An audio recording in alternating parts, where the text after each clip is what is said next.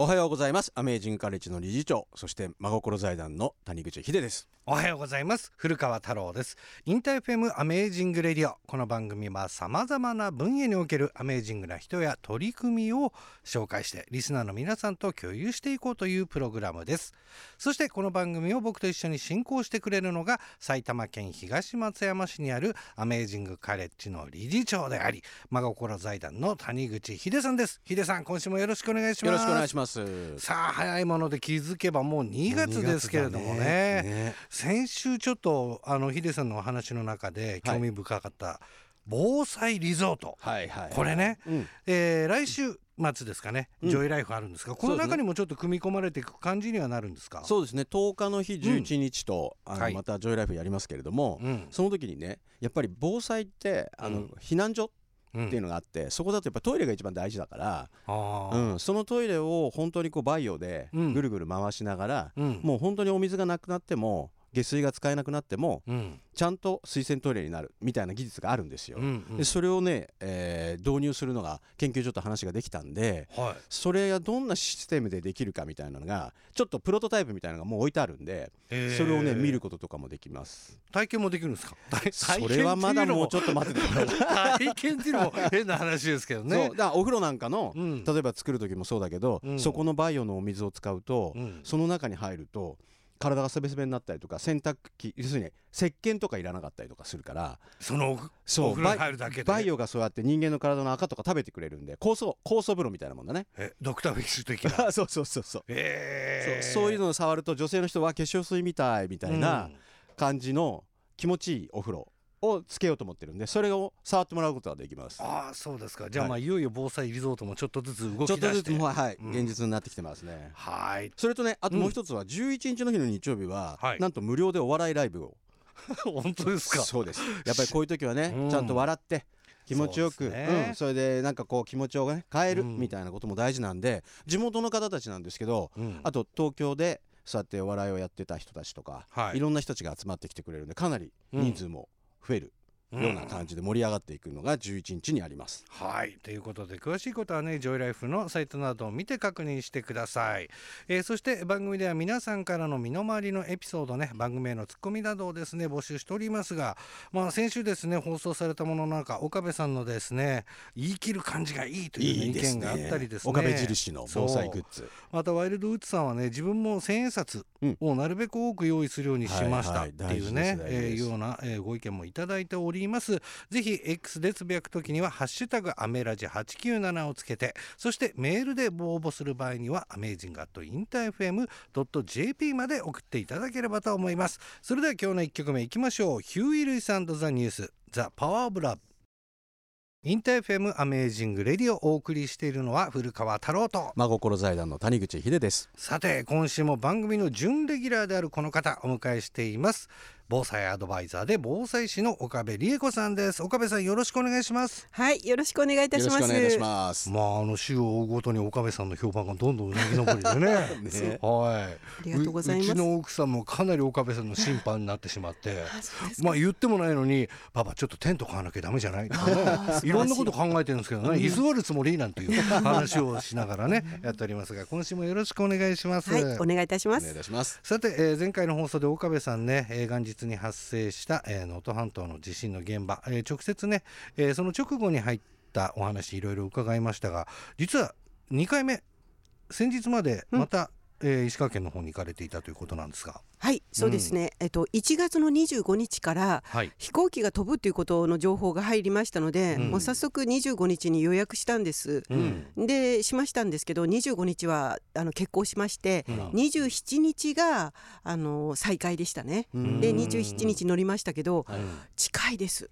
東京っていうか羽田輪島ではあの能登までですけれどもね、い、うん。えー1時間そうね。そうへー。実はすぐですよね。うん。結構ね。ん。もう陸路はすごい大変なので、うん。あそうですよね、渋滞もするので、うん。飛行機で行ったらやっぱりもう全然体も疲れなくてよかったんですけれども、うん。もういや面白いことにその、えー飛行機に乗るって言った時のアナウンスの中で、うん。えっと能登空港がうん。トイレが使えない可能性がありますので、はい。羽田空港でトイレは行っといてくださいというアナウンスであったりとか。はいはいありましたし、うん。あともうつきましててもこうあの公共の交通機関とかは、うんあのないかもしれない。だからもう自分の足は自分で確保してから、うん。飛行機には乗ってくださいみたいな、へー。あーもうみんななんかちょっと緊張状態みたいな形で乗りましたし、うん。で今回私が泊まったところの宿舎っていうのは、まあ、役場の方が用意してくれたとこだったんですけれども、うん。あのまだ断水だから、うん。うんお風呂はない。うん。トイレもない。うんえーそこにラップポンという自動的にこうあの排泄した時にうん。袋の中で熱圧着をして、あのできるっていうそのトイレが置いてあるっていう中での生活でした。まああのやっぱりね今2回目にこう訪れた時には空港でそういうアナウンスもあったということは要するに現地にボボランティアとして入る方もだんだん今増えてってるということですよね。もうこれからボランティア全国から集まってということになると思うんですけれども、うんまあ、そこでちょっと一つ、あの申したいなと思いますのはうん。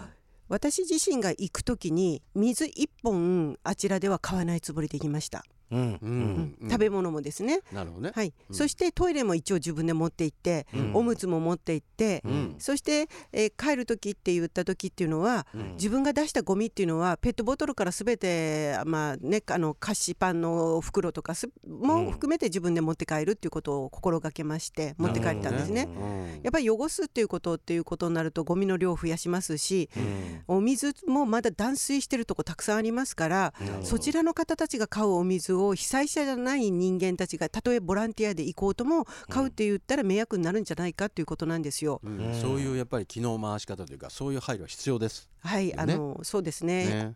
えー阪神・淡路大震災の時とかもですね、うん。行った時水は持ってないわトイレは貸してくれっていうことで、お腹が空いたって言ってカップ麺をうん。被災者の方に用意してもらってっていうようなことをやってしまって。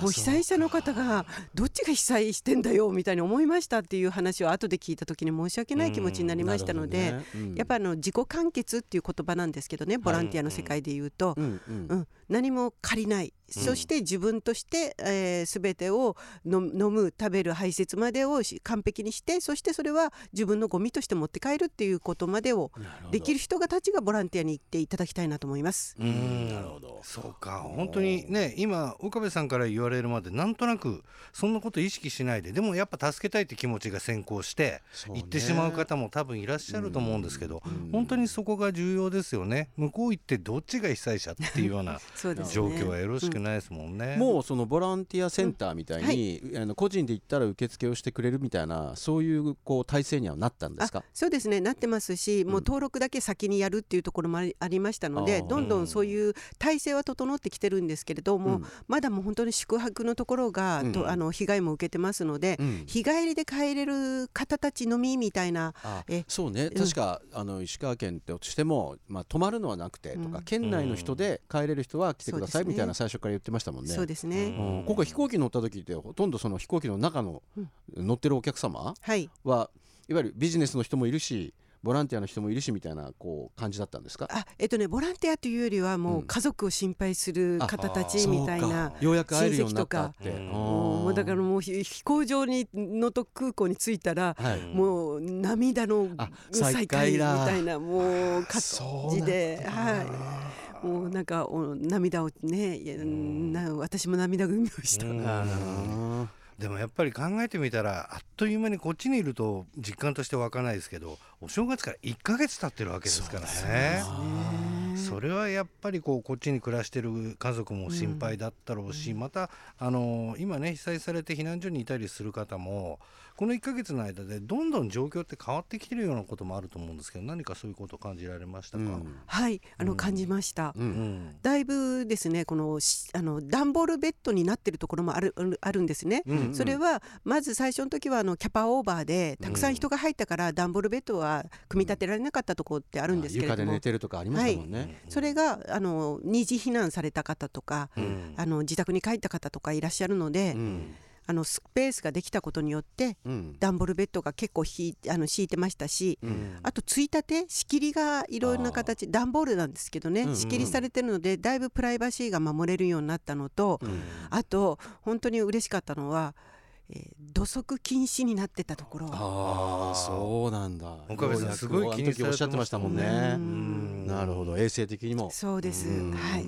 それはありました。今でもまだその自衛隊の方はもちろんいらっしゃるし、えー行政の方でもうまくそのなんていうかな、運営はい。が自治が生まれてこう運営してるみたいなところまでもう1ヶ月も経ってるからなってはきた、もう今その能登半島に行きますとうん。県外ナンバーとか、うん。もういろんなそのこうんなんですかどこどこから来ましたみたいな福岡とかですね、はい。もういろいろな地方自治体の方たちが応援に入ってきてるっていうのが分かるんですよ。だからそういった方々が被災を、まま、以前してその経験があるからで入ってきてくれて、手伝うので、うん。より的確なアドバイスができてるなと思うことがありました。うーん。なるほど。うんまだ陸路で向かわれてる方もいらっしゃるとは思うんですけれども、そういう方かなり多いんですか、陸路ものの方もですね、うん。地元のね建築業者の方たちうん。が頑張ってくれて、はい道をどんどん直してくださってるんですよ。そうですか。もうだからそれがねすごく嬉しくって、うん。だいぶ走れるようにはなったんですけど、うん。ただ一つ雪なんですよね。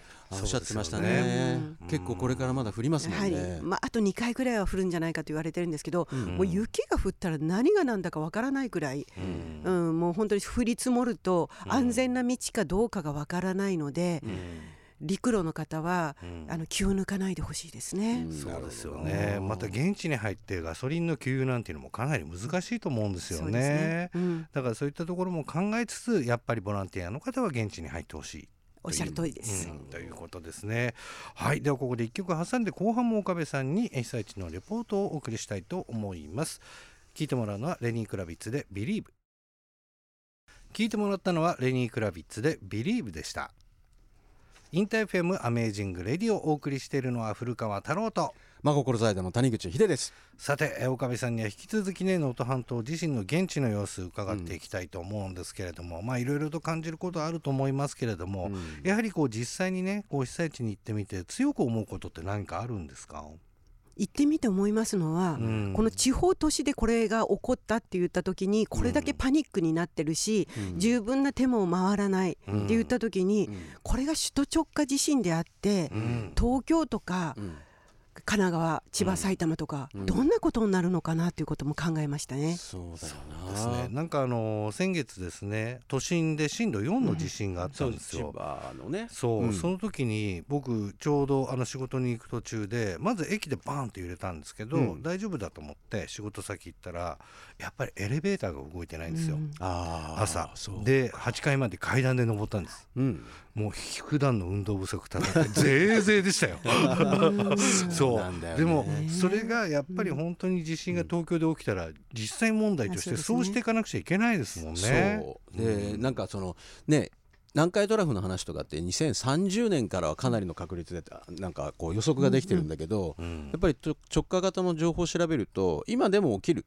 あそうです。っていうふうに考えてくださいって専門の先生たちがえもうかなり言ってるなってなって、うん。で最近僕が思ってるのはねもうあの脱出ゲームみたいなもんで、うん。自分自身がもうじゃあ夏に今年の夏にもう災害に遭ってしまうんだと、うん。設定したらどう避難するかとか、これ夏のパターン、うん。で冬のパターンになって寒い12月にじゃあなったらどうするかって2パターンぐらい考えとく方がうん。いいんじゃないのと。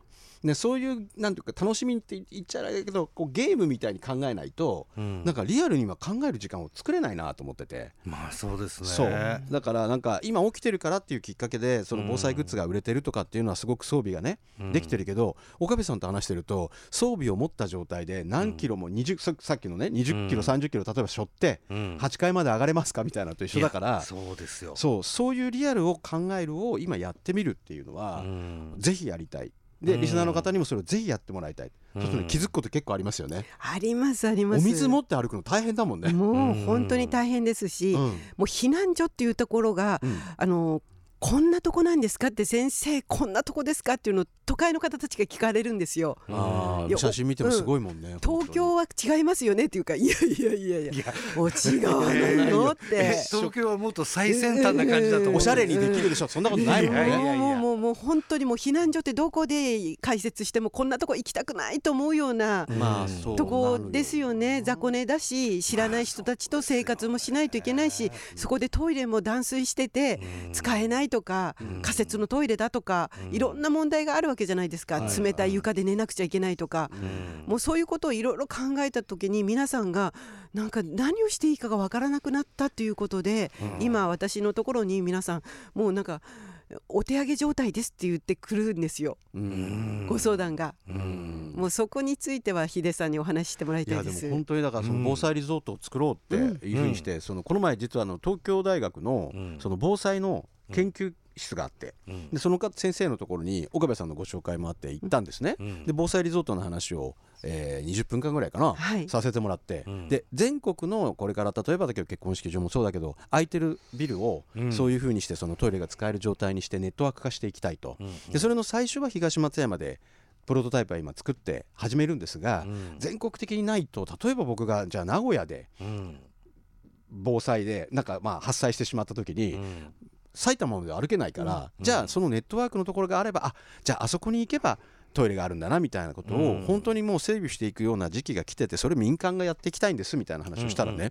防災の専門の人たちなわけですよ、もうほとんど研究者の方もそうですし企業で何十年もそのやってる方たちが本当にそれをリアルに考えてうん。本当に我々も動いていきたいんだと思っているんですって言ってすごく盛り上がってくれたんですね。本当にもう、ね。だから今そこの東松山の基地のところにもう日本で選び抜かれた防災グッズとかをどんどん寄付とかでもどんどんうちの送ってくれてるんですよ持ってきてください。へー。でそれで体験してはい。岡部,、岡部印ですね、うん。うん、これはトイレだったらこれは本当におすすめですよとか、うん。寒い時はこれですよみたいなものを、うん。まずは体験してみて、うん。なるほどこのぐらいの重さになるんだねとか、はいあこのものの方が私は向いてるなみたいなのを、うん。やっぱり体験して実際購入できてみたいなのを作りたいんですって言ったら皆さん本当に喜んでくれてるんですよね。はい喜んでおります、はいへで能登の場合はだからもう3ヶ月とかはい。半,、半年とかいろいろ言ってますけど、現場を見てきた感じで言うと、ええ。道路の回復はもうある。はい。で、えー下水はもうちょっとかかるかもしれないけど、うん。電気はどうも3ヶ月ぐらいでできそうだとはい。おっしゃってるじゃないですか。電気はだいぶ回復してるんですね。してるんだ、うん。逆に言うともう水道が多分きちんと直すとこまで考えるとゴールデンウィークになってしまうところもありますー。もうそしたら一応普通に家で暮らせるようにはなりそうなんですか、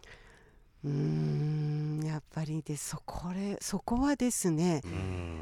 もうあれだけこう漁業ができないくらい港がやられてあそっか。生活そのもののも仕事ができないような状況になってるってことか、ねう家の8割がか倒壊したりしてますもんね。うんそれを立て直すっていうことをあ考えたら。いいやだから。東京の場合はだけど建物はと、うんあんまり壊れないでしょうからね。やまあでも木密地区といってうん。木造の住宅が密集してるところだと、うん。あの輪島みたいになりますよ。いや朝一のところみたいに。多分火災が起きたらはい。一気に広がるエリアって言われているとこありますもんありますありね。だからもうそれも片やありながら、うん。高層マンションとかから全然下に降りられない、うん、階段では降りられなくて、何も備蓄してませんでした。SOS って出すような人たちもいて、うんうん。ありますよ。避難所は。8階に階段で登るだけでほぼ手ぶらですよ。ですよ。も大変だよそれ考えたら降りて上がってっはい。てやっぱり本当にね考えにくいなっていうふうには思いますよね。だから本当に今回起こったことをうん自分ごとって考えた時に、ね。在家にいるっていう選択もあるかもしれないけど、うん。ライフラインがここまで止まった中でいるとうん。やっぱりね体調悪くなる方たちたくさんいらっしゃいます。インフルエンザだったりノロだったりとか、ね。コロナだったりとか、うん。だからこそあの元気なうちにうん。あのライフラインもしっかりね、うん。うん。もらえるとかあ安定して生活ができるっていうところっていうところをうん。何個しょ何箇所かちゃんと作っておくことが大切になると思ってます。うん。そうですね。だから防災リゾートの話をした時にそのね結婚式場とか、うん。あとまあもう本当に葬儀場とかも昔大きなセレモニーホールってあったでしょ？はい。ああいうのもだんだん最近使われなくて、うん。ご自宅でとか、うん。本当に近隣で小さくおやりになる方が増えたんで、うん。建物で世の中にこれからあまり使われなくなるものって実はね結構あるんですよ。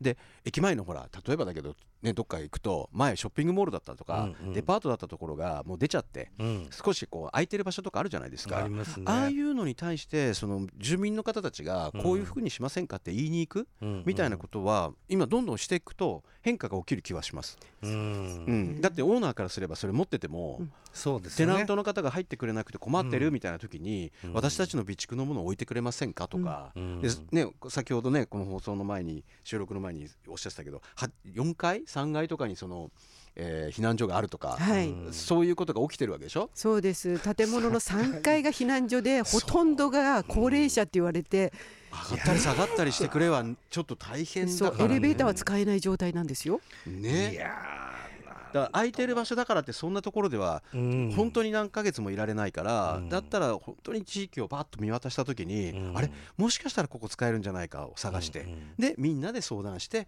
えーお願いしに行く、はいみたいなことをどんどんやった方がいいですよね。そうですねもう住民が主体的になって防災のことを考えるのが一番そこの町の防災力がアップすることにつながるんですよ。うんそうですよね。まあいろいろと課題はね尽きないとは思うんですけれども、うん今週も防災アドバイザー岡部理恵子さんをお迎えしましたが来週もはいぜひ登場していただければと思いますので、よろしくお願いいたします。よろしくお願いします。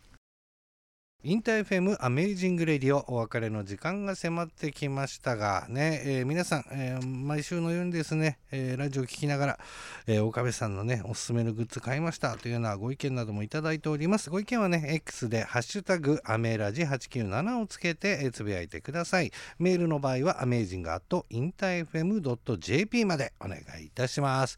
ということでインター FM アメージングレディオここまでのお相手は古川太郎とアメージングカレッジの谷口秀でした。それでは皆さんアメージングな週末を。